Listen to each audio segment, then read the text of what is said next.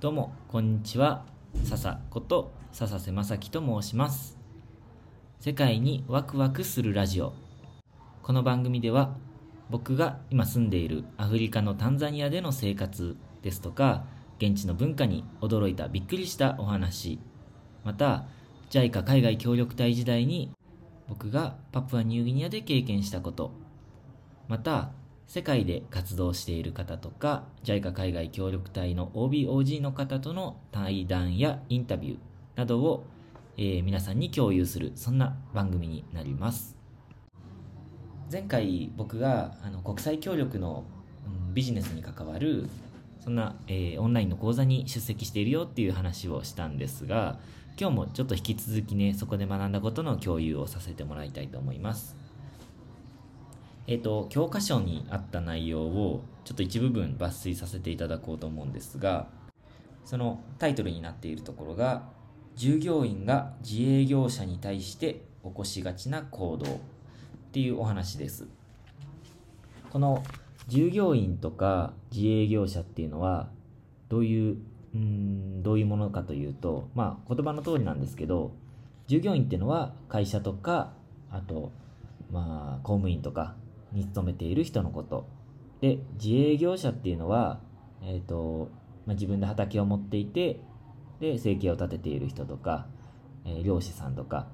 あと、まあ、自分で小さなお店をやっているような、で自分が、自分と、まあ、家族経営のお店みたいな感じですね、を経営している人のことを言うんですが、日本の人たちってほとんど従業員に当たる人たちがほとんどじゃないですか。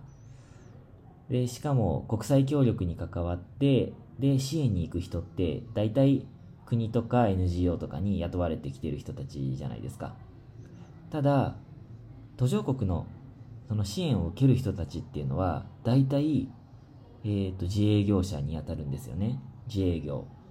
で、たとえそれがどっかに勤めている人とか、あとは先生だったとしても、その仕事をしている傍らで、自分の家の畑を使って何か野菜を作って売っていたりだとか、あと、卵を売ってるっていう人もいましたね。あとは服を自分で縫って作って売ってるっていう人もいました。あと僕は今タンザニアにいるんですけど、その隣のルワンダっていう国では、小学校の先生が副業を推奨されていたりもしましたね。あの、行った時にお話を聞いただけなんですが、そんな話をしていました。っていうぐらい、あの、まあ、国の予算が少ないので先生に払えるお金が少ないからだから自分のビジネスも持って先生しながらあの生計立てられるようなそんな、えーと、ことを推奨されていたんですよね。って考えるとやっぱり公務員とか、うんと会社勤めの人もほとんどの人は全員とは言わないですけどほとんどの人は結構生活でいっぱいいっぱいなんですよね。日本人のようにとりあえず感謝勤めをしていれば安心とか公務員だから保障されているっていうことも必ずしも言えないよっていうことです。で、まあ、ほとんどの途上国の人はそうやって、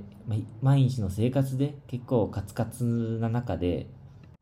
支援に来た、えーとまあ、日本人とか先進国の人たちが、まあ、だから従業員タイプの人たちがこういう途上国の支援を受ける人たち自営業をしている人たちに対して起こしがちな行動っていうところにこんなことが書いてありました。話し合いや研修受講などに生じるお金や時間などの機械費用を忘れがちである。例えば従業員タイプの人は自営業者タイプの人に研修に参加してもらうにはお昼ご飯や日当を出さないと受講しないと不満を漏らしていることが多い。毎月給料をもらう従業員タイプの人は自営業者タイプの人にとって何の稼ぎにもならない移動や受講の時間、そのために得られなかったお金等の機械費用にはあまり目がいかず、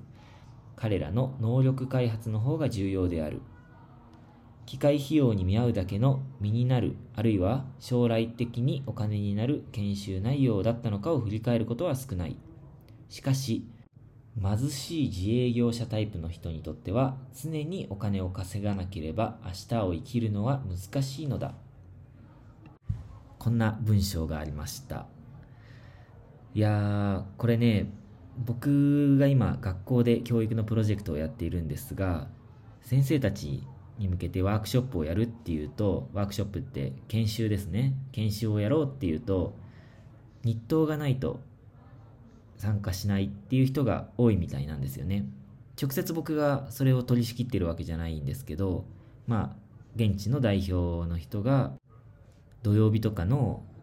まあ仕事がない日にわざわざそこに来てで研修を受けるんだから、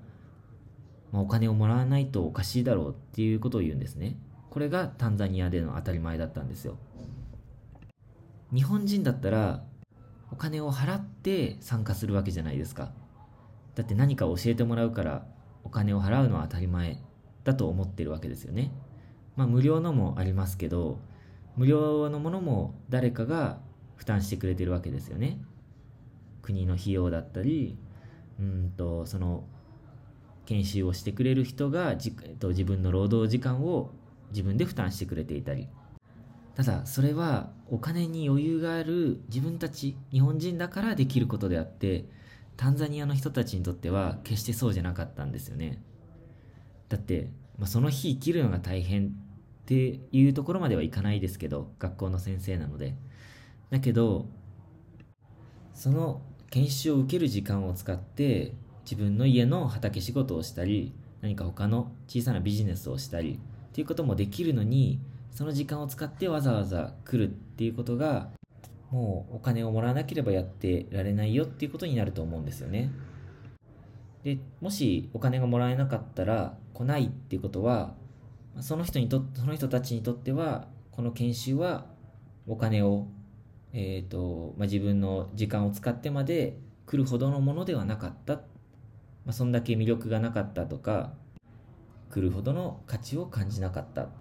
意味を見いだせなかったっていうことになると思うんですよね。だからねいや最初はね僕、まあ、この話を今日聞くまではいやお金をもらもらわなきゃ研修に来ないってどういうこと？どういう文化やねんって思っちゃってたんですけどもまあ今日こうやってね勉強した内容を見てみると確かにお金をもらわなきゃ来ない。っていうところにはちゃんと意味があったんだなっていうことを今日ねやっと理解できたような気がします。だからこそ、うん、上からトップダウンっていうんですかね。あのこちらの現地の人に身につけてもらいたいこと変わってほしいことを押し付けるんじゃなくて現地の人たちがあこれやってみたいなとかあこれ聞いといた方がお得だなみたいなそんな風に思ってもらえるような研修を考えられるように工夫をしていきたいななんて思いました。まあちょっと文化的なところもあるので当面は難しいのかもしれないですけどね。少しずつ少しずつタンザニアの言葉でポレポレって言うんですけどちょっとずつやっていけたらいいなと思います。はい。ということで今日も最後まで聞いてくださってありがとうございました。もしご質問とかご意見ご感想などあれば Twitter のメッセージとかコメント欄でお知らせください。それじゃあまた次回のラジオでお会いしましょう。またね